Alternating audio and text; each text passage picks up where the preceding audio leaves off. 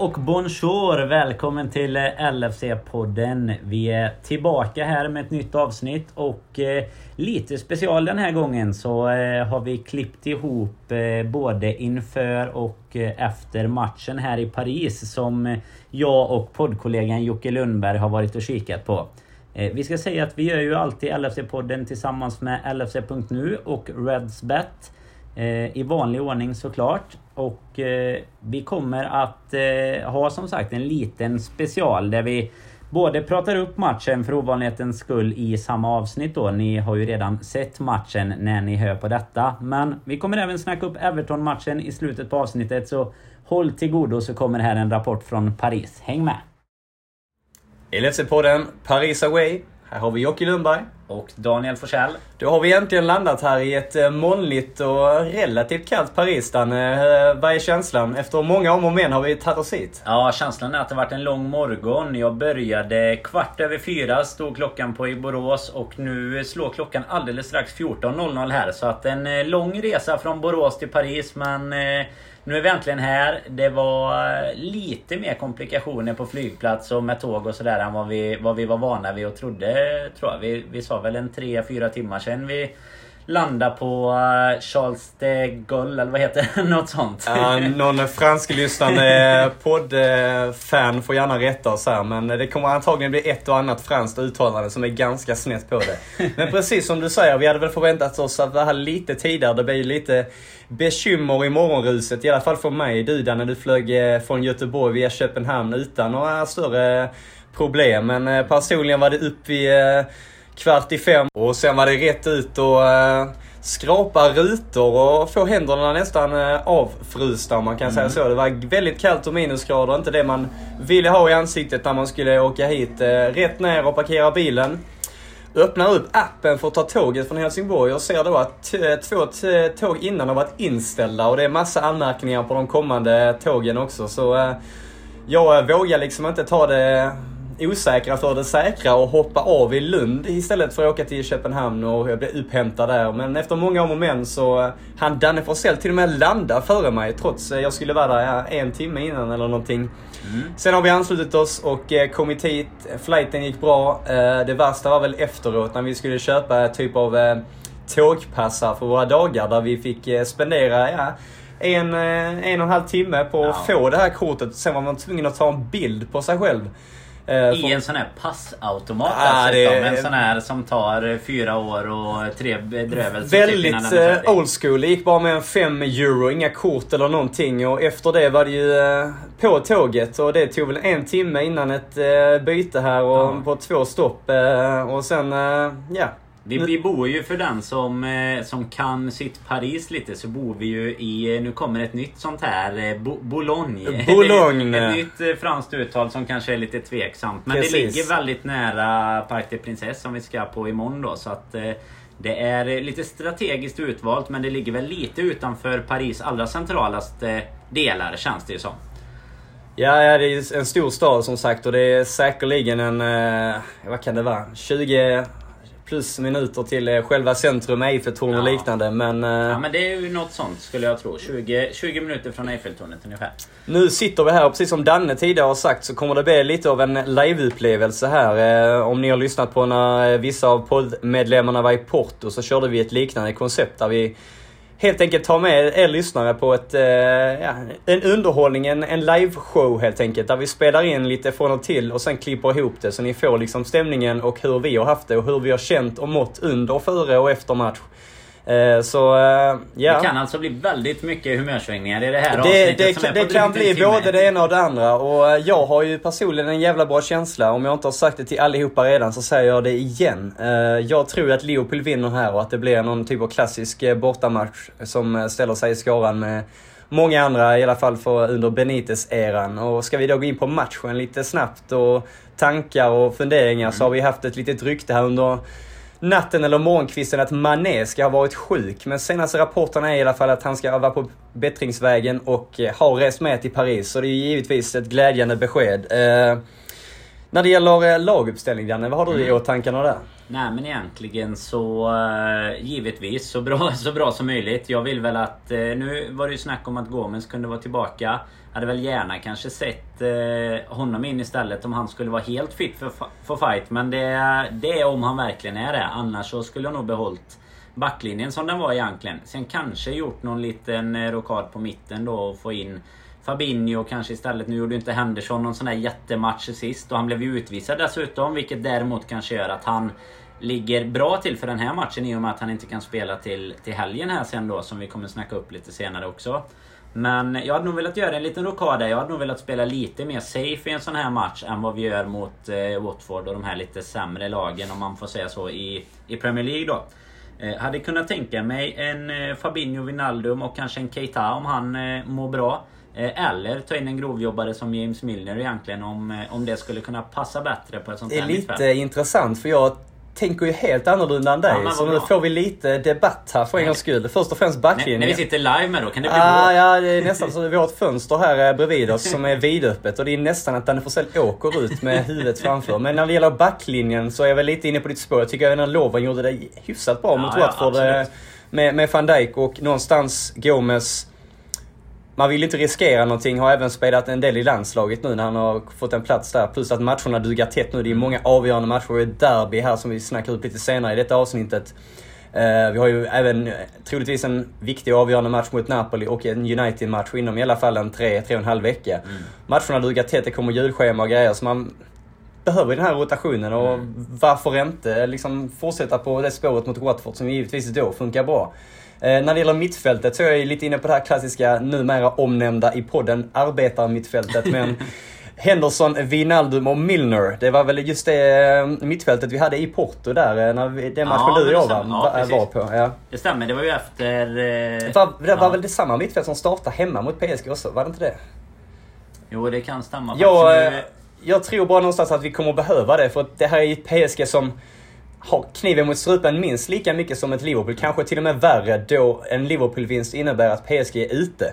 Så de behöver gå all out attack precis som eh, vem som helst och lär ju göra det desslike. Så eh, jag tror att ett hårt arbetande mittfält kan vara nyckeln till om vi ska komma härifrån med någonting. Och eh, det har ju funkat förr i stormatcherna, liksom och gett, gett bra resultat när vi har haft de här mittfältarna. Och sen fronttrion där framme är ju självskriven. Om nu man är är återhämtad och frisk. Annars kan jag gärna se en Shakiri där. Man vet inte heller om han tar in en Sturridge. Eh, men efter Belgrad-matchen, där han hade ett eh, avslut som antagligen fortfarande inte har eh, landat, så är jag lite, lite, lite osäker på om det är rätt match. Det kommer liksom vara en typ av match där de även kommer att styra och ställa och säkerligen kontra och straffa oss. Och en Sturridge som kanske inte tar det där jobbet alltid hem och mm. liksom som vi behöver någon spelare som kan hjälpa tillbaka och jobba tillbaka och, och hjälpa mittfältet liksom, även i defensiven. Och där tror jag ändå en Shakiri är lite mer lämpad. Jag vet inte vad du känner kring Sturridge och, och fronttrion överlag? Nej men jag tycker väl det, det är givet såklart om man är, mår bra att det är han och Salah och Firmino som ska spela. Men eh, i det läget man inte skulle spela, om vi nu utgår från den tanken, så hade jag hellre sett en Shakiri i alla fall. Eh, sen har ju Sturridge varit inne i Champions League. Han gjorde ju mål mot PSG senast då till exempel. Så att det är klart att man vet aldrig riktigt vad Klopp eh, är sugen på. Men jag hade mycket hellre sett en Shakiri. Om det nu blir så. Nu kommer vi faktiskt sitta... När vi släpper det här så kommer vi faktiskt sitta med resultatet eh, av detta i händerna. Och förhoppningsvis från båda här så är det väl ändå Mané, Salah och, och Ja men det är, det är gött Danne. För en gångs skull håller vi med oss. Så du, du kommer inte bli utslängd för det här fönstret. Men eh, om resultatet blir det sämre kanske jag själv hoppar ut helt enkelt. Ja, Nej, men som du säger, det, jag håller med dig om allting. Och ska vi nu kolla lite historieböcker som vi gjorde bland annat i Porto-avsnittet där vi själva ansåg oss själva kanske ha en liten edge med att vi hade vunnit mot Porto tidigare för några år sedan och hade fina resultat så har vi ju faktiskt bara två möten mot PSG. Det var 1997 i cupvinnarcupen. Det blev 2-0 förlust på Anfield och 3-0 förlust här nere på Prinsparken. Mm. Så äh, där har vi inte mycket att hämta utan äh, det har bara mötts två gånger tidigare då och förutom Anfield-matchen nu då som blev 3-2. Det är den vi får ta med oss. Det är den vi får ta med oss och bygga vidare på helt enkelt. Äh, om vi ska få någon liten hopp och tro om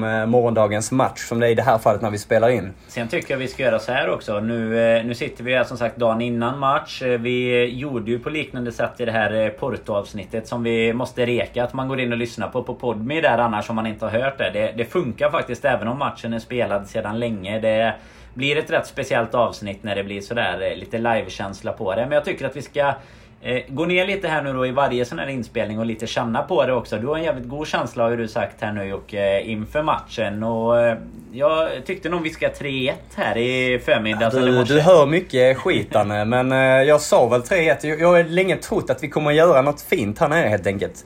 Och då bara hoppa 3-1 ur mig när jag satt här nu på ett tåg. Och jag vet ju inte om jag, om jag är helt hundra på just 3-1, men jag får väl spika det helt enkelt. 3-1 blir det då. Eh, Mm, min känsla är ju snarare 1-1 men jag hoppas ju kanske att du har rätt. Och men som, du eh, garderar dig någonstans för en annan viskning från mig? Eller? Jag garderar faktiskt ja. mig för en förlust också. Jag har inte din känsla riktigt när jag åker dit. Jag vet ju vem men, det är jag... Vad känner Nej, men jag vet då? ju vem Va? det är jag åker med också. Jag ja, jo det är ju det är... potentiellt omtalade jinx-Jocke eh, här helt enkelt. Som eh, inte har det finaste facitet. Sen har ju däremot Kalle Sundqvist sagt i vårt senaste avsnitt här som kom inför den här matchen att, att om du någon gång kan hålla vad du lovar så är det väl nu då. Om, om du lovar en vinst här. Och jag gick ju faktiskt ut på Twitter efter senaste matchen och lovade en seger på grund av din goda känsla med. Så vi, vi får väl lita på din känsla så långt i alla fall då. Får vi se hur det känns i ja, det, det, det ska man alltid göra till motsatsen har bevisat den. så, eh, Nej men nu är planerna väl ganska enkla. Vi ska ut här och röja lite, plocka lite Eiffeltorn och... Träffa upp lite både lyssnare och andra ja, Liverpool-fans. Engelsmän som svenskar. Vi har i alla fall jag väl hört om en eh, två, tre, fyra svenskar i alla ja. fall som sägs vara här eh, nere i krokarna. Så... Några har vi redan fångat upp på, på planen också så det är ju skittrevligt. Det blir kul. Vi ska se om vi kan få något roligt material därifrån. Och övrigt på min topplista är det sniglar som gäller ikväll. Ja, du har sniglar på gång. Jag är ju mest ölsugen. Jag har tjatat om det länge nu. Det ska jag tacka nej till. Escargot om det är någon som vill prova mitt franska uttal. Ja, det är, det är mycket liksom att gå igenom här med franskan. Men vi gör vårt bästa. Och... Det, blir, det blir då en eftermiddag med Eiffeltornet, escargot och bärs. Det kan vi väl det är en väldigt udda kombination. Inget man gör varje dag. I alla fall inte sniglar och öl. Fin, fin tisdag. Eh, ja, skulle jobbat annars så eh, man får väl vara nöjd med livet ändå. De har ju lovat regn här vid klockan fem ungefär så vi får väl eh, ja, dra på oss jackan och springa ut nu och få lite, lite fint väder här i Paris ändå. Det börjar klarna upp lite här utanför det berömda fönstret här nu i avsnittet. Så, ja, så är det. Vi, vi återkommer helt enkelt. Vi kommer väl sikta på att vi, vi återkommer innan match imorgon. Och det kommer man ju få inklippt här nu då så att man får höra vad vi, precis, vad vi tror precis. imorgon helt enkelt. Och såvida inget annat händer så är det som du, eh, som du säger Danne. Och eh, vi ska även försöka ta oss på ett event imorgon nere bara en 2,5 kilometer från arenan. Där ett, eh, om någon känner till det, Boss, Boss Night. De här klippen med gitarristen Jamie Webster som sjunger allé. Och många har sett den på YouTube kanske. De ska ha ett event imorgon. Ett bryggeri de har hyrt in eh, vid en typ av eh, kanal eller ö. Vad ska man säga det? Det är en ö säger de. Ja, det är någon ö Kanalö kan vi säga det? Kanalö. Det är någon, eh, sorts, eh, någon sorts kanalö. Ja men precis. Där de, ska, där de ska köra liksom eh, livemusik och eh, dylikt i en fyra timmar fram till sextiden ungefär innan det beger sig av mot matchen. Så förhoppningsvis bygger vi en, ett jävla tryck, en jävla stämning och en jävla atmosfär där som vi sen tar med in till arenan när vi eh, ska ta den här 3-1-segern som jag har tippat. Så eh, LFC-podden är tillbaka senare under vistelsen och på återseende. Ja. Så där ja, då sitter vi här matchdag i Paris Jocke. Fy fasen, det är grått, det är mulet, det har regnat oavbrutet ungefär sen vi spelade in för ett dygn sen. Men eh, känslan är fortfarande bra.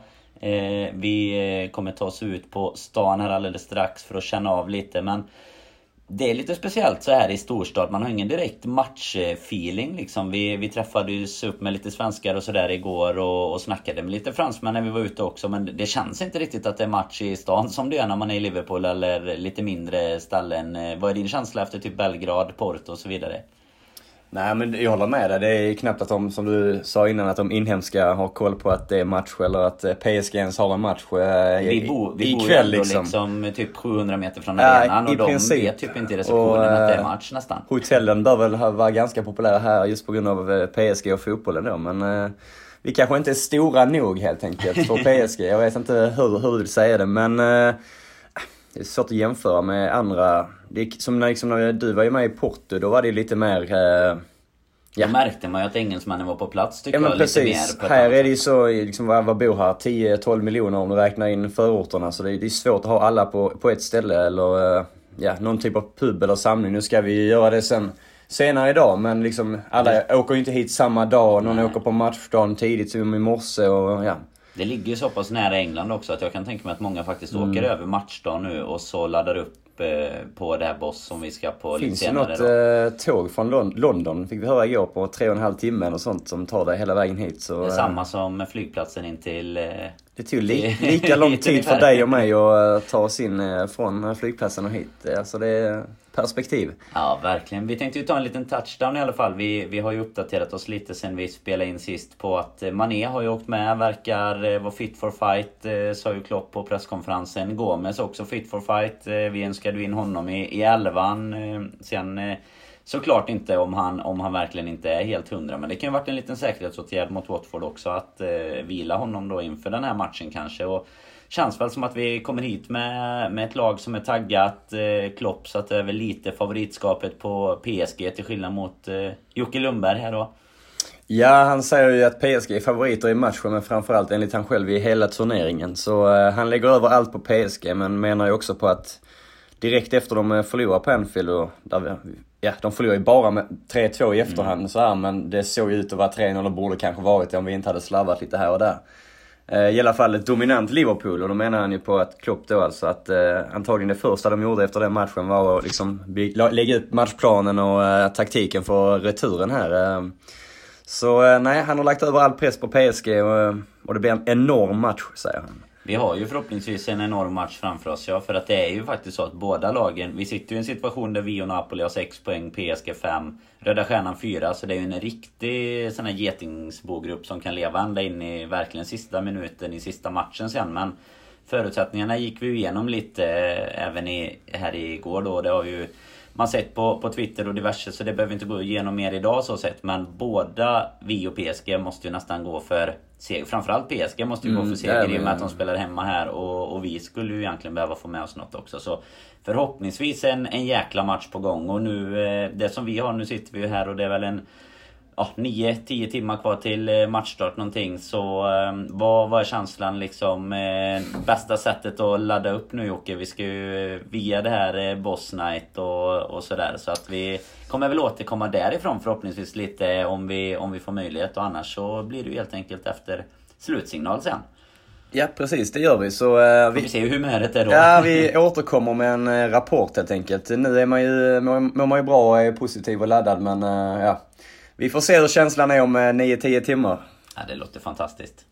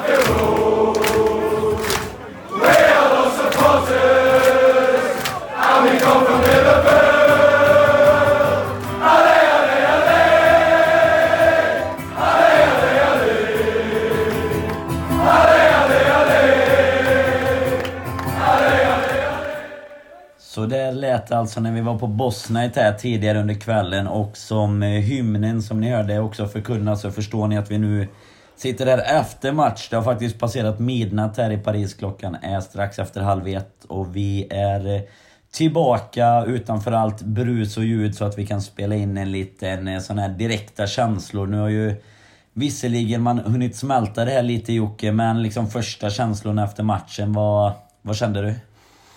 Eh, frustration, eh, både, ja, så, vi kan väl börja säga så här, som ni hör på, på våra röster så är, vi, är de inte i bästa skick. Det har varit ett jävla gung hela dagen så eh, ni får ha lite förståelse för det. Men om vi går tillbaka till matchen då så frustration både från eh, vår insats och från eh, PSGs eh, beteende och fusk och maskande mm. och allt därtill. Men eh, framförallt eh, frustration och eh, ja, hur fan tar vi oss ur det här och hur, hur tar vi oss vidare? Jag vet inte... Mm. Vi ska ju reda ut det lite tänkte jag också. Vi, det har ju, man har hunnit uppdatera sig lite på sociala medier och det har ju börjat att spridas lite hur vi ska ta oss vidare egentligen här i, i nästa omgång. Men vi kan ta det lite snabbt efter matchen här vad förutsättningarna är framöver. Men vi kan säga att Napoli vann ju i alla fall som, som väntat idag. Så numera är ju, är ju stjärnan eh, borta från, från snacket i alla fall då. Eh, så det står ju mellan oss, Napoli och PSG nu då. Men jag kan väl bara instämma med det egentligen. Frustration var väl det jag kände även ganska mycket under matchen. Alltså att man kände att vi... Vi kom inte riktigt igång liksom redan från början. Så vi hade någon hörna och sådär tidigt. Men jag vet inte fasen, det kändes inte som att vi riktigt kom igång om vi tar det från början av matchen om man säger så. Vad tyckte jag känslan på plats i alla fall? Nej men det känns ju som samma typ av sjukdom vi har haft nu i ett par månader som inte vill lämna laget. Eh, ja, alltså PSG gör ju sitt mål relativt tidigt och eh, det känns ju ändå som att även fast de får in 1-0 målet så tycker jag ändå att Liverpool kommer tillbaka rätt bra och ja, i alla fall i mitten av första halvlek försöker eh, skapa någonting. Vi har i alla fall bollen, mycket bollinnehav. Sen har vi, så, precis som i Belgrad, återigen svårt att skapa den där sista chansen och få ett skott på mål. För det är ju en, en annan fråga liksom vi kan ta mm. ut på här. Vad var det? Fem eh, avs, avslut på mål de sista tre bortamatcherna. I Champions League då, alltså de tre Precis. vi har haft där, Stjärna, Napoli och PSG. Och det säger väl något... Och ett, ett mål har vi gjort. Mm. Det är mm. målet idag på straff. Ja, precis. Och det säger ju någonting om eh, att vi har svårt att få till eh, de avgörande chanserna och vi kan väl någonstans tacka Allison jävligt mycket idag att det inte liksom är 5-1 till, mm. till PSG för det är två, tre, kanske fyra riktiga, riktiga svettiga världsräddningar han, han får till. Och uh, nej, frustration. Uh, vi, jag var ju lite inne, om vi ska gå tillbaka till elvan som jag ville ha eller som vi... Du ville ju arbeta mitt Precis. det fick du fan också. Och eh, jag kan ju, jag har ju givetvis varit inne på Twitter och det första man gör när man går in på Twitter det är att kolla Robin Bylund och när han är igång. Och speciellt när vi har förlorat en match så vet man att det är material att scrolla igenom. Och han eh, sågar ju det här arbetarmittfältet eh, ganska rejält. Uh, och det får jag väl kanske hålla med om lite. Jag hade nog förväntat mig mer uh, som en solid uh, mur på mittfältet. Mm. för att försöka hindra de här kontringarna från PSG, även om det inte är lätt. Det är liksom tre, tre världsklasspelare som rör sig och, och klurar hela tiden. Men inte en enda av dem var up for it idag. Och Wijnaldum gick ut ganska tidigt. Henderson var blek igen. Milner sprang som vanligt men eh, jag tyckte ändå inte han liksom alls sprang som han brukar och är överallt och täckte position. Ska jag välja ut någon eh, som jag tyckte var godkänd, eller i alla fall eh, som man är värd att nämna, så är det nog mm, kanske Robertson och, och Lovren. Och det skulle kanske vara just på grund av någon tackling på Neymar där, för eh, det där är ett, ett riktigt svin. Alltså ikväll var han... Robertson, det är matchens, ja. det är matchens lirare på att han drog till den på Neymar nu, nu vet, i slutet. Ja men precis, nu vet vi inte hur ni har sett allt från TVn och vilka vinklar det är och så, men han verkligen stått... Han såg verkligen, det såg ut som att han bara, ja. nu lägger du av. Typ. Ja men det var en överlag sån, Det var en håll käften-tackling Ja precis, överlag när han började hålla på Neymar och sen när man bara stod och kollade just på honom med allt skit han höll, höll på med så jag vet ju inte om ni sett allt, men det, det var ju fan med helt sjukt. Det la sig ner hela tiden. Men det var inte bara han egentligen. Det var väl Thiago Silva och, och någon annan också som var igång. Ja. Mbappé hade några rundor när han eh, höll på också så... Eh, bäst, bäst löpmeter på hela arenan i alla fall hade ju PSGs fysio för de var ju uppe från Tuchel Nej, nu, jag, vi, ah, nu, ni får ursäkta om man blir lite så här. Eh, vi är nu, upprörda om vi, ah, om vi får censurera oss lite. Ju, vi hoppar ju någonstans ja. mellan allt nu. Ja, men... Jag var nära på att kalla Tuchel något som inte passar sig i en, i en podd för eh, eventuellt folk som även är under 18 som lyssnar. Men, nej, men det... Jag gillar inte han heller kan jag säga. Men, men deras fysio, han sprang ju fram och tillbaka där bara för att de hela tiden ligger ner och de överdriver, de sparkar bort bollar. Alltså det hela Hela det ja. sättet. Och det, det, känns som att det inte bara är... Alltså det är klart att inte det var så på arenan att de inte gillade PSG-fansen. Men det känns som att typ gemene man, liksom, även de som inte är Liverpool-fans, kan inte gilla PSG. Liksom. Man, man läste lite snabbt Nej, på ikväll, Twitter och I Svårälskad ikväll som de skrev. Ja. Uh, och det, det är väl bara att instämma men uh, överlag så tycker jag i andra halvlek, då tror man ju när vi fått in det här straffmålet precis innan i Så domaren också försöker vinka bort först. Ja, alltså, det är alltså jag jag lovar. sett. Den här domaren prenumererar ju för fan på, på att blåsa i pipan. Det, Ja. det måste ju varit någonting han hade spelat på och hur många blåsningar han skulle dra ikväll. För det var ju helt sjukt. Äh, Det, förstör ju spelet något jävels också. Det var sönderblåst eh, överallt. Jag vet inte ens vem fan det var som dömde. Nej, ingen aning. Ja, jag känner inte igen honom. eh, Men... Inte eh, från, inte från läktarplats i alla fall. Vi, vi stod ju på... Det, vi kan ju gå in... Eller vi kan, vi kan givetvis snacka klart om matchen först. Vi ser andra halvlek som du var inne på. Vi, vi Ja, kom jag- igång lite ja, men precis när, när de Milner sätter straffen där precis framför bortaklacken i princip så får man ändå lite eh, uppbyggt, eh, ja, en, en känsla igen. eh, Och jag förväntar mig och tror ju ändå när Liverpool dessutom är ute först på plan efter Mm. och PSG kommer ut ett litet tag senare. Det känns som att Liverpool är hungriga, hugga, eh, su- sugna liksom. Nu, nu kör vi. Men det, det hände ju ingenting egentligen. Alltså man hade ju fortfarande bollen, men ja, det var bara ditten och datten. Det var ju fortfarande ingenting som var farligt i princip. Och det är ju ett återkommande tema, gång på gång. Det var ju likadant i Belgrad när vi skulle jaga mål. Och Napoli snarlikt svårt att ska, ska, vad heter det? Svårt Skapa, att skapa, skapa. heter det. Svårt att skapa. Det har varit så mycket sång så jag kan inte ens prata. Nej, Svårt att skapa nej. de där vassa chanserna. Tar in en Keita, en Sturridge, en Shakiri.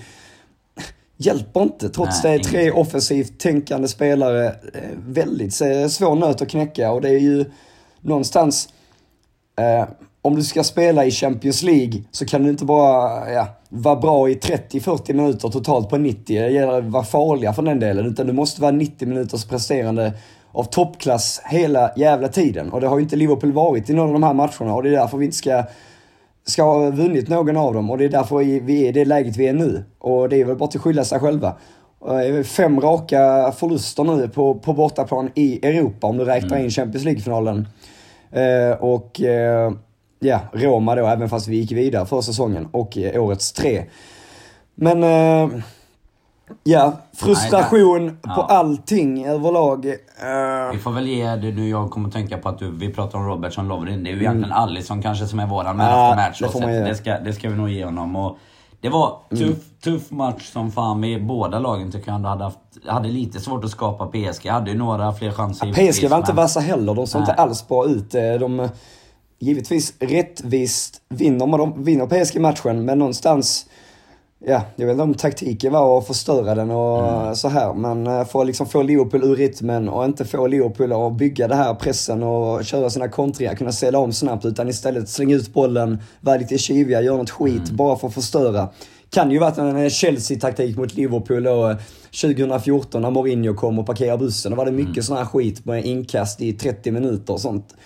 Eh, nej, frustration, usel insats både eh, på planen och på läktaren. Det var knappt något tryck i, i, i Liverpool-sektionen. Nej, vi kan väl Och sen speglade det väl av sig lite från vad vi fick se med våra två ögon. Vi kan väl sammanfatta matchen lite så jäkligt frustrerande. Jag tror inte att det är någon som lyssnar som inte håller med oss. Och ändå lite då i alla fall toucha den här känslan. För, för du nämnde ju det och vi snackade ju lite om det direkt efter matchen. Eh, Jag, vi kan ju säga att jag satt på ett helt annat ställe eh, bland, eh, ja men typ lite blandat, men på en PSG-läktare liksom i alla fall. Och eh, hade ju bortafansen inte jättelångt ifrån mig, men, men väldigt, väldigt tyst från Liverpool-fansen tyckte jag. Och det är väl som du säger, det speglar kanske lite vad vad vi fick se på planen för att det var inte så tyst på, på Boss eller på pubbarna innan. Det var ju ett eh, riktigt bra tryck så att man kände nästan att det här kommer vi kunna ta med oss in på arenan. Men Ja. det blev ju PSG verkligen Det var bra, bra tryck på, Ja. på PSG.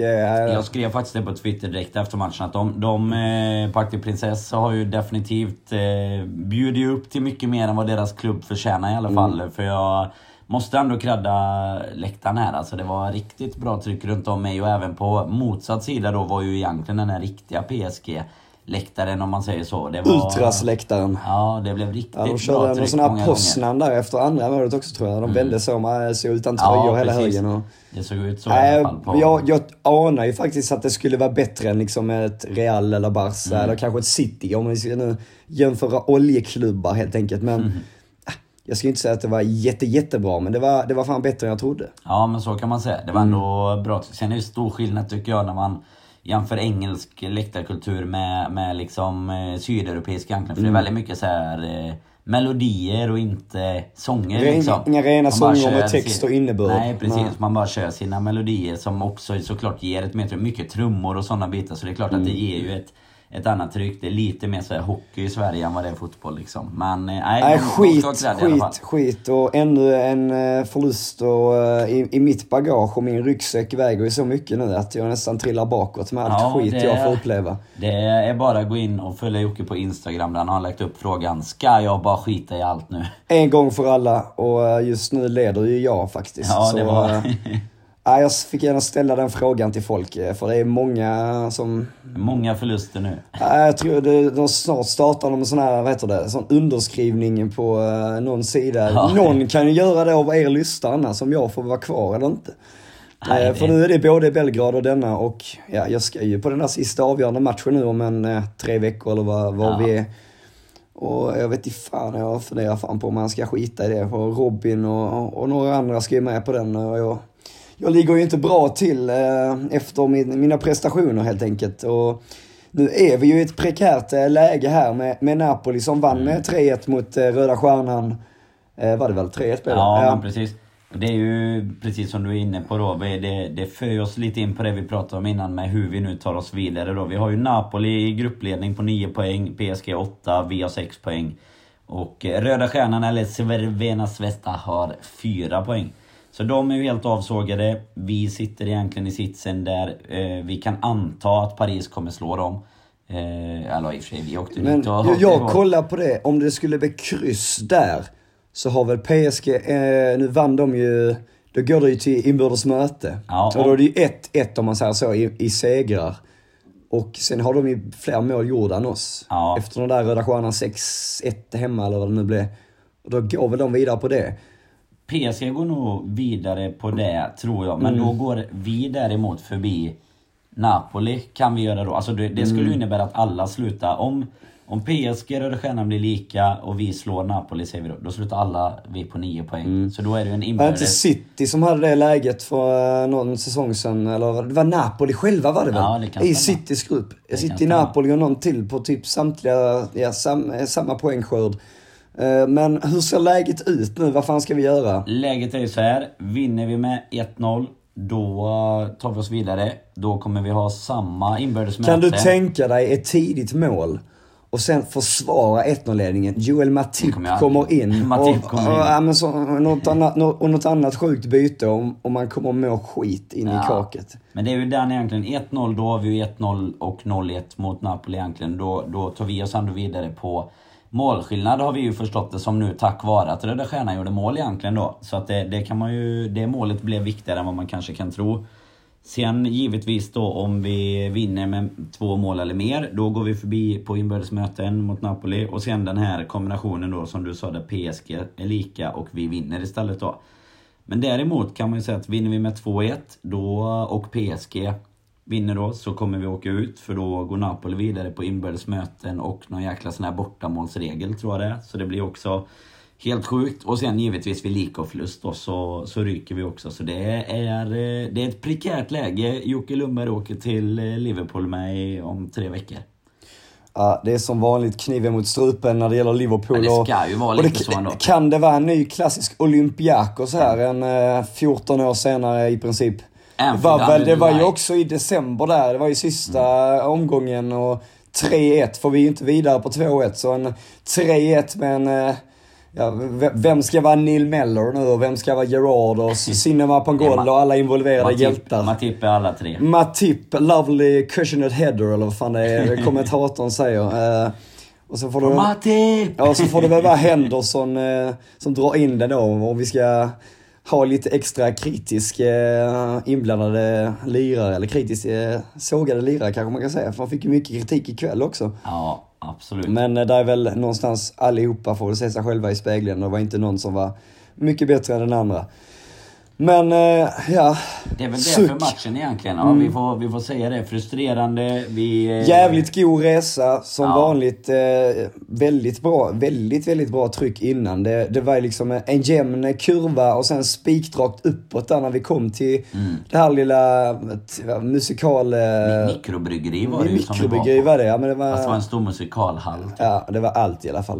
Eh, nej, riktigt bra som ni hörde lite där in, innan och eh, trodde man skulle liksom ta med den stämningen in och verkligen få det här. Jag hade ju utlovat seger som ni hörde innan och ja, jag vet inte varken om jag ska åka på matcherna eller lova så mycket mer. För det är segrar jag lovar. Jag var ju på att vi, skulle vinna gruppen lovade jag också när det var lottningen när vi körde ett, ett avsnitt. Så Nej, jag ska nog bara hålla tyst och låta lite bättre och större experter i podden leverera allting framöver. Så eh, Nej, så är det. Vi ska ju eh, försöka och eh, lösa lite preview för Everton med. Det kommer vi inte göra här nu i och med att klockan precis slagit ett. eh, tidig flight imorgon, tidig flight tillbaka imorgon, till ja. verkligheten. Tillbaka till verkligheten. Ja. Men förhoppningsvis så sitter vi på flygplatsen eller är hemma imorgon och gör en liten preview inför Everton med som ni får här alldeles strax.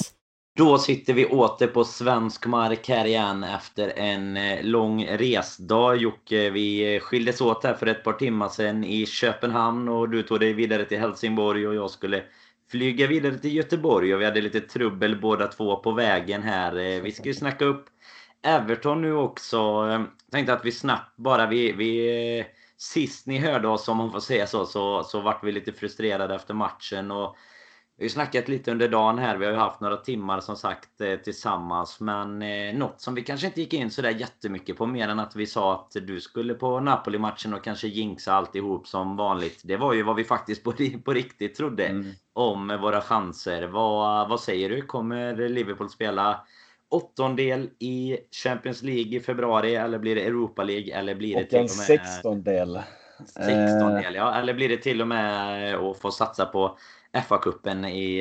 eh, ja, nej. Jag eh, tror det fan vi får svårt alltså. För eh, Mm. jag har ju som vanligt varit positiv och lovat mycket grejer här sista tiden. Så då går jag väl motsatt håll nu och säger att jag tror det blir lite för tufft.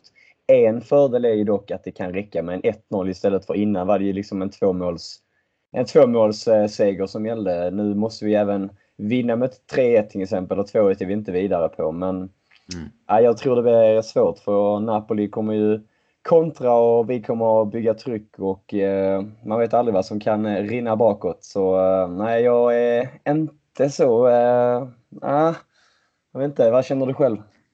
Nej, alltså du, jag blir lite så skrämd av vår förra match Av mot? Napoli. Ja, precis. Framförallt av dig ska jag säga. Men, Ja. nej, men förra matchen mot Napoli där Ancelotti läste ju... Alltså han hade ju verkligen gjort hemläxan och, och stängde igen oss totalt. Ja, Och vi har ju fortfarande inte... Vi snackade om det lite i en taxiresa med några, ytterligare några som vi åkte tillsammans med till flygplatsen idag. Vi har ju egentligen inte på hela säsongen, undantag någon match, kanske kommit upp i den här standarden som vi måste nå om vi ska kunna gå vidare mot Napoli. Sen att vi skulle kunna gneta till oss en 1-0-seger.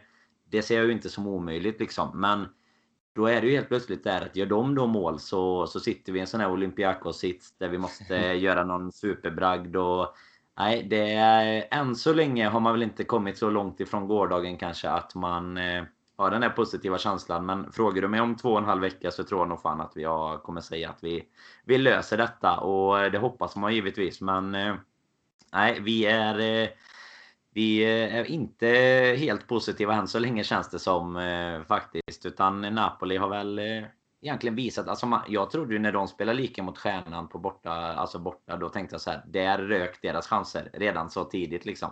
Att nu kommer vi och PSG gå vidare. Men eh, sen åkte vi dit och, och förlorade istället så att eh, Nej, det är tufft. Ja, det- Första det gången vi förlorat tre matcher läste jag också här nu. James Pierce hade skrivit det precis nyss här att det aldrig hänt innan att vi åkt på tre förluster i gruppspelet i Champions League. Ah. På bortaplan, bortaplan då. Att vi förlorar alla de matcherna.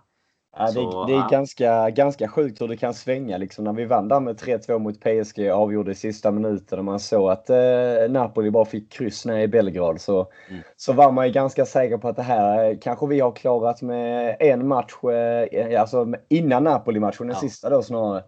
Men eh, icke sa Nicke. Men det var ju lite samma sak igår. Vi eh, såg ju PSG-spelarna fira som att de hade vunnit både VM och Champions League kombinerat ja. ungefär. Så att det, det känns som att de har ju också står liksom och firar eh, superkör efter en, en gruppspelsmatch. Liksom. Så att jag vet inte. Ja, det, det, känns lite som att de kan ha satt sig i samma situation. Där eh, kändes som de trodde att det var finalen som var spelad igår ungefär.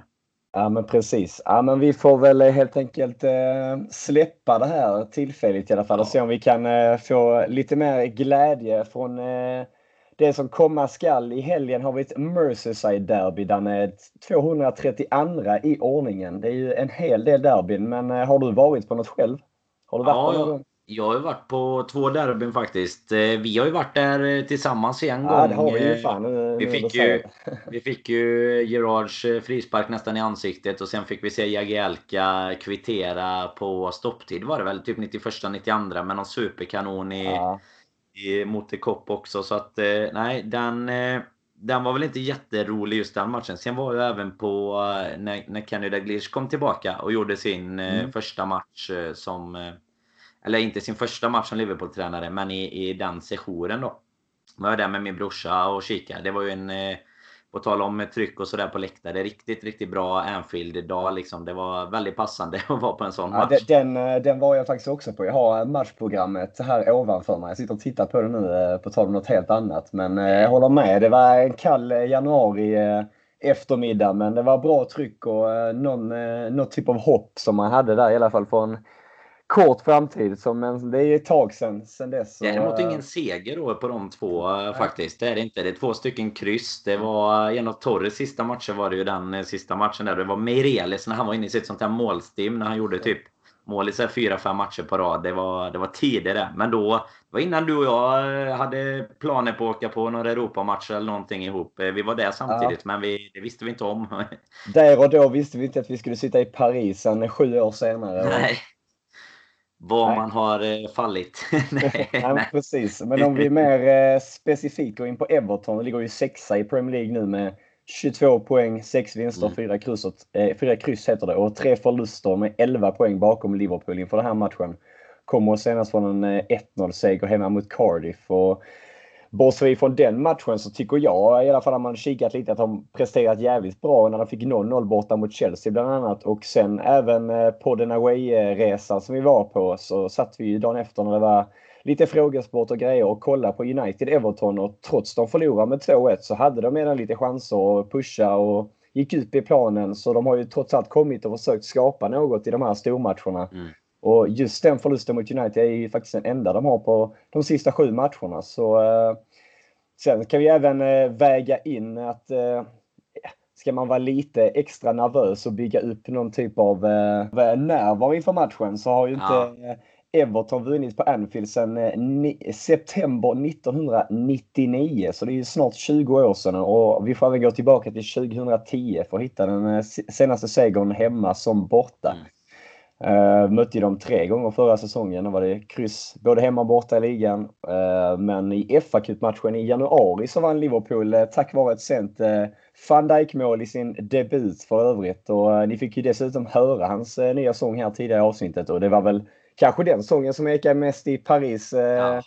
Det är det. Det är den som är heta, hetast just nu faktiskt tillsammans kanske med, med Ali Ali i så fall. Men ja. annars är det ju van Dijk av spelarsångerna som äh, jäklar. Det är bra tryck på den och den är, den är sjukt bra också.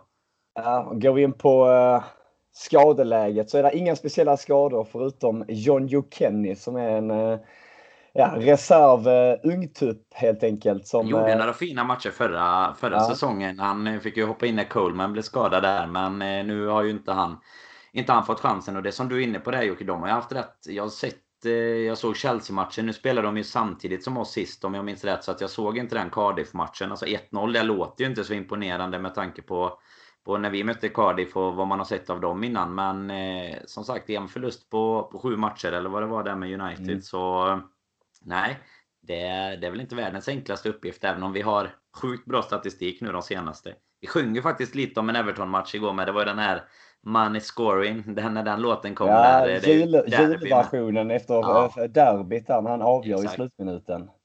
Exakt. Ja. Nej, det blir eh, fint. Nej, men jag, jag tänkte en, en grej jag har funderat på rätt mycket. Jag tror jag har haft det här uppe någon gång tidigare också. Det är uh, hur de typ klassiska tuffa, fula, elaka derbykänslorna försvunnit. Alltså någon som tar en tackling. Ja, alltså Steven Pinar, eh, alla de här man hade bara för några år sedan. Shelby-tackling en Shelby idag, Dirk Kuyt borta när vi vinner med 3-2 när han fixar två straffar. Du har många av de här typen. Ja, men en Carragher, en Gerard, eh, vad har de med haft? Cahill var jävligt jävlig för några år sedan. Det här lite tuffa. Där, Osman. Ja men precis. Det, det, det, kan jag tycka har, har försvunnit lite. Att det är lite mer eh, monk kulturellt på planen nu och många känner varandra sen innan. Jag har inget emot det överhuvudtaget men du förstår lite var vi kommer. Ja, klassiska, förstår. klassiska brittiska och sjuka tacklingar och hetsen tycker jag har försvunnit sista åren i derbyna och det kan vara lite tråkigt. Ja, men jag kan hålla med dig där. Det är ju som du säger, alltså typ de har nu, deras striker just nu, Derek Carlisson, Brasse liksom, vi har Firmino på topp. Det är ju, de eh, känner ju ja, varandra precis. från både landslag och liksom, ja, till hela kulturen och, och att man är landsmän i eh, en samma stad i England liksom, kan jag säkert tänka mig att det ofta har varit så ju att många av dem umgås kanske utanför planen också. Du har inte den här eh, John Flanagan eller Steven Gerrard känslan liksom att det är de, de som bara vill liksom nästintill göra lite mer än bara spela fotboll i en sån match för att eh, vinna. Alltså det, det är liksom den största matchen för dem och det märker man ju ofta tycker jag när man när man är över så här i Sverige pratar vi om United, Arsenal och, och sådär framförallt kanske i och med att det är de som har störst supporterbaser här då. Alltså det blir våra, våran största konkurrent i Sverige liksom blir United på något sätt medan där känns det som att Everton är viktigast. Sen kommer United kanske då. Eh, men ja. eh, det var ju samma, det har varit där. Om man tar den andra svängen på det så har det alltid varit det här Friendly Derby och det tycker jag i och för sig också lite mer det tycker jag inte heller man ser så mycket av. Alltså inte, det var ju inte på plan utan det var ju mer utanför plan. Men nu tycker jag nästan att det är mer... Det känns som det är mer glåpord och konkurrens utanför plan och så har du, har du liksom blivit lite snällare på plan nästan med det som du säger att man inte har de här inhemska spelarna som, som bara ska göra det för sitt lag i staden utan att man har eh, ja, men lite mer, eh, det är ju egentligen precis som hela Premier League då att det är mer eh, utländska importer från La Liga, Bundesliga och så vidare liksom som, ja, Sydamerika då, som eh, spelar. Och det är klart, det är inte lätt för dem att ha samma känsla för att de möter Everton eller vilka. Det har ju säkert varit samma för dem om de nu höll på Liverpool, någon av dem när de växte upp. Så eh, lär det ju inte ha varit Everton så sett heller, utan då var det kanske United eller de som man har drömt om att få möta och sådär. Ja, men det har du rätt i. Går man tillbaka och kollar på klipp förr i tiden där vid cupfinalerna i slutet och mitten av 80-talet så var det nästan, eller det var faktiskt så att både Liverpool och Everton delade tåg på väg ner och där satt någon i, i blått bredvid dig och någon i rött på andra sidan och delade öl och åkte till matcherna tillsammans. Speciellt där efter Hillsborough ändrades ju staden eh, väldigt mycket. Men nu på senare dagar, i alla fall i början av 2000-talet, så har det väl blivit någon typ av mer eh, hetsk stämning, eh, lite mer eh, derby av det kanske. Det har ju svängt väldigt mycket om man, ja, som en berg och dalbana mer, mer eller mindre. Men det du var inne på där med det är nästan fotbollen överlag att spelarna känner varandra på något sätt eller har träffats innan. Bara man tar igår när jag såg Shakiri eh, blev jäkligt förbannad på Neymar där någon gång och skrek på honom och viftade. Men sen ser man ju efter matchen att de ändå går och kramar om varandra, mm. kramar om varandra liksom och är, är världens polare. Så det är, Neymar det... stod ju i Allisons tröja efteråt liksom. Mm. Hade ju fått den och det var ganska givet att han byter kanske med någon av sina landsmän. Men det är ändå hela grejen som du säger. Ja. Man har ju Ja, då, I de största klubbarna så, så har du ju oftast eh, de här som är från Brasilien, Argentina och de här lagen som vinner VM. Liksom. Ja, det var ju länge sedan det var ett rött kort. Det var ju nästan eh, någonting du kunde spela på varje match för några år sedan. Och det är 21 röda kort under Premier League-eran. Varav Everton faktiskt plockat på sig två tredjedelar av de korten. Eh, så eh, vi kan ju också nämna faktiskt, eh, läste idag att eh, det blir en lite ovan och okänd domare som ska ta hand om derbyt eh, nu på söndag. Det är Chris Kavanagh, säger man så? Ja, jag tror det. Vi har ju haft lite problem med de franska uttalen. Ja, men jag tror det är typ ja, eller någonting. vi, vi, får be om ursäkt för x antal tveksamma uttalanden i det här avsnittet. Men det, det, det är en domare i, i mitten av 30-årsåldern som var inne på sin tredje säsong i Premier League med runt, runt 25 matcher under bältet. Och dömt 9 matcher den här säsongen och delat ut 26 gula kort. Så det är alltså ett snitt på runt 3. Så eh, kanske kan det vara ett, eh, ett läge för ett eh, kortspel hos Restbet när det vankas derby. Eh, om man nu ska tro på historiken och, och domarens eh, glädjande kortviftande, eller vad tror du? Ja, men du kan lägga till igår. Klopp pratade efter matchen om oss som butchers här så att vi är ju vi är kort. Vi, vi fick väl var det ja. sex kort igår eller någonting så att det var Nej, det kan väl vara, vara läge att lägga en liten peng på det om man, om man vill ha något som bör... Man bör kunna hitta något lite extra där kanske. Eh, bra, över, bra scoutat av ja, Jocke Lundberg. Över åtta och ett halvt gult kort per lag kanske. Ja, plus Nej. rött om man kan göra någon kombo då kanske. Det, det är dags nu. ja. Men om vi, ska, om vi ska gå vidare in på laguppställningar, för det är väl ständig, en ständig snackis, framförallt då mittfälten eh, och, som får mycket kritik. Och det är ju väldigt svårt för Klopp att få till det där som vi har snackat om innan. Mm. Och jag som förutspråkade mitt arbetarmittfält, eh, det kanske inte är dags för det nu, eh, nu i helgen. Vad känner du med laget överlag? Och sen beror det lite på status på en Joe Gomez. Ska mm. Lovren vara kvar? Tycker jag han har gjort det jäkligt bra mot var jäkligt bra, det kanske är att ta i, men har varit hyfsat bra och inte gjort bort sig i alla fall. Som man har sett Lovren innan nu mot Watford ja. och i Paris igår. Så Nej, vad, jag... vad är din elva? Jag hade nog, jag hade väl tagit in Trent igen i alla fall. Eh, jag tror ju att eh, liksom en hemmamatch här också mot Everton då då blir det väl eh, ombytt igen att vi ska kanske försöka vara lite mer spelförande och då tycker jag definitivt att han är bättre på högerbacken än vad Gomes är. Så in med Trent, Lovren eller Gomes känner jag lite sådär 50-50. Någonstans om Gomes är helt hundra så kanske man, jag ändå hellre spelar honom. Men det är nästan på Lovrens gamla meriter i så fall. Mm. Så att det är liksom inte, det är inte något att han har gjort bort sig nu. Men så van Dijk och Robertson då. Sen på mittfältet är väl det man vill göra de stora ändringarna. För som vanligt är väl Mané, Salah och Firmino antagligen självskrivna. För båda av oss om det nu är så att eh, att ingen är, är repig efter igår liksom. Men jag hade nog gärna sett en ganska stor rockad där. Jag hade velat se in Keita som eh, ju faktiskt, vi kan dra in lite fakta nu när man har hunnit komma tillbaks lite efter matchen. Så där eh, hade ju på sina dryga 20 minuter där fler lyckade dribblingar än vad resterande, eller startande mittfält då med, med Wijnaldum, Milner och Henderson hade på hela matchen. Så att Någonting sånt i en sån här match hade väl definitivt kunnat eh, vara på sin plats eh, och då hade Alltså Wijnaldum tycker jag har haft lite så nedåtgående spiral nu. Han har varit riktigt bra det första halvåret av säsongen tycker jag. Men det har liksom det sista har han svalnat lite och kanske hade mått bra av att få vila lite. Så att kanske ta ut honom. Eh, även egentligen, alltså jag hade nog bytt ut kanske alla tre egentligen. Och hellre haft, hellre haft typ Fabinho, eh, Fabinho, Shakiri, Keita typ. Men samtidigt så känner man att det blir för offensivt så kanske jag hade behållit Shakiri på bänken hellre i så fall. Och så haft Wijnaldum, eh, Jante, om nu inte han ska vila. För Henderson är ju, är ju avstängd efter sitt kort där mot, eh, mot Watford. Och jag, jag vet inte om vi sätter in Milner som... Alltså det, det, känns inte som att det blir riktigt samma grej tillsammans med Keita och så. Sen i och för sig så kanske han kan täcka och löpa de ytorna som för Keita blir ju kanske mer offensiv inriktning i så fall på, på honom och då kan han täcka upp det. Men eh, vad känner du? Det är väl mittfältet framförallt som, som kan vara vara läge att eh, diskutera va? Ja, men det, det är svårt med balansen där för det här eh, arbetarmittfältet omtalade, det var ju de som tog oss till en Champions League-final och, och, många andra matcher förra säsongen och såg ut som en mur. Men nu när de inte presterar, jag är lite inne på, jag gillar ditt tänk där med det offensiva tänket, men då kan det vara svårt, svårt med balansen men när samtidigt de som skulle ha och bygga ut muren igår inte byggde upp någonting utan allt rann igenom mer eller mindre. Mm. Så det är väldigt svårt att, att, sätta fingret på vilket mittfält man tar nu. Men jag tror nog på Keita, Milner och Wijnaldum. Även fast jag gärna hade sett Shakiri i någon typ av offensiv mittfältsroll som jag sagt innan och som han även har mm. varit i. Men kanske blir lite för mycket. Men man har ju samtidigt inget eh, emot eh, all out attack mot Everton och en sån här ny 4-0 eh, där Gerard firar mot bortaklacken för några säsonger sedan. Ja. Köra över dem tidigt helt enkelt. Och, ja.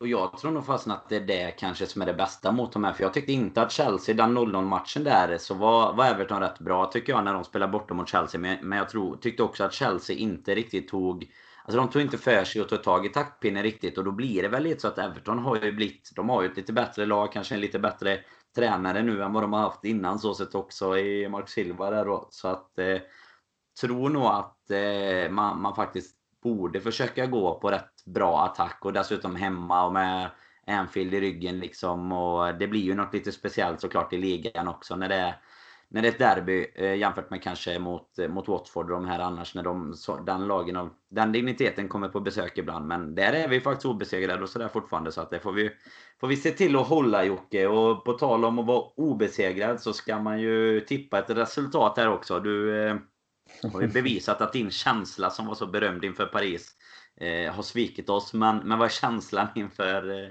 inför derbyt på söndag? Sen avspark kan vi ju säga. Det är en riktigt fin eh, fotbollssöndag där, eh, Premier League-mässigt i alla fall. Ja, men, ja, Arsenal, Spurs där och Chelsea, Fulham. Så trippla derbyn där. Ja, det låter inte fel. Vi behöver ju vila upp oss i helgen nu efter den här eh, mitten av veckan i alla fall. Så det blir att kika på det mesta där. När det gäller min eh, känsla så är det väl bara en myt nu helt enkelt. Det är något jag får lägga, lägga i bagaget det också. Uh, nej, men uh, måste väl ändå vara positiv här så uh, man har ju väntat lite på den här typen av urladdning eh, som inte har kommit en enda gång hittills den här säsongen. Alltså det klassiska vi har gjort tidigare eh, förra säsongen och kört över och sopat banan. Eh, men okej okay då, jag sticker ut och säger att det blir 4-1 till Liverpool. ja, men jag, jag kan säga att jag är inne på, jag satt och tänkte lite samma bana så jag säger 3-0. Så då har vi, då har vi tre måls marginal på båda två. Ja. Det har, gått, det har inte ens gått ett dygn efter matchen än och nu här sitter vi och... och, och Med hybris igen. hybrisen är tillbaka, det är härligt ändå. Ja. Vi kommer ju i vanlig ordning, precis som mot PSG, eh, köra tröjtävling också. Eller tillsammans med Sandods har vi alltid en tisha till utlottning. Eh, eller utlottning är det ju inte riktigt, utan det är ju resultattävling. Så att eh, det kommer vi köra och det är ju tätt matchande nu. Det är ju Burnley redan på onsdag sen nästa vecka och sen fortsätter det ju ända in i julen liksom. Så att nej, det blir Många tischer från Sandodds till lyckliga vinnare. Så att eh, in på Twitter, följ reglerna där, där man ska följa oss. Man ska retweeta den tweeten då som tävlingen ligger i och så givetvis tippa resultat med sista målskytt och minut för sista mål. Men vi, vi kan bara hjälpa till med att det blir 4-1 eller 3-0 så får man ha lite eh, extra fantasi på eh, sista målet och, och sådär där och vilken minut det blir. Men så är det med det Jocke. Vi packar väl egentligen ner hela Everton och eh, Paris. Vi hoppas att, eh, ja, men att man uppskattar att det har blivit ett lite, lite annorlunda avsnitt. Eh, får ursäkta om det eh, i vissa fall kanske sprakar i ljudkvaliteten lite när det blir en eh, typiskt sånt här och när vi klipper lite då och då. Vi har gjort eh, som sagt ett liknande efter Porto som ligger på Podmi. Men eh, här hoppas vi att eh, ni ska njuta av att fått hängt med oss i Paris. Så återkommer vi givetvis eh, någon gång där i början på veckan efter derbyt och inför Burnley. Och tills vi hörs igen så får ni ha det riktigt bra. Ha det gott!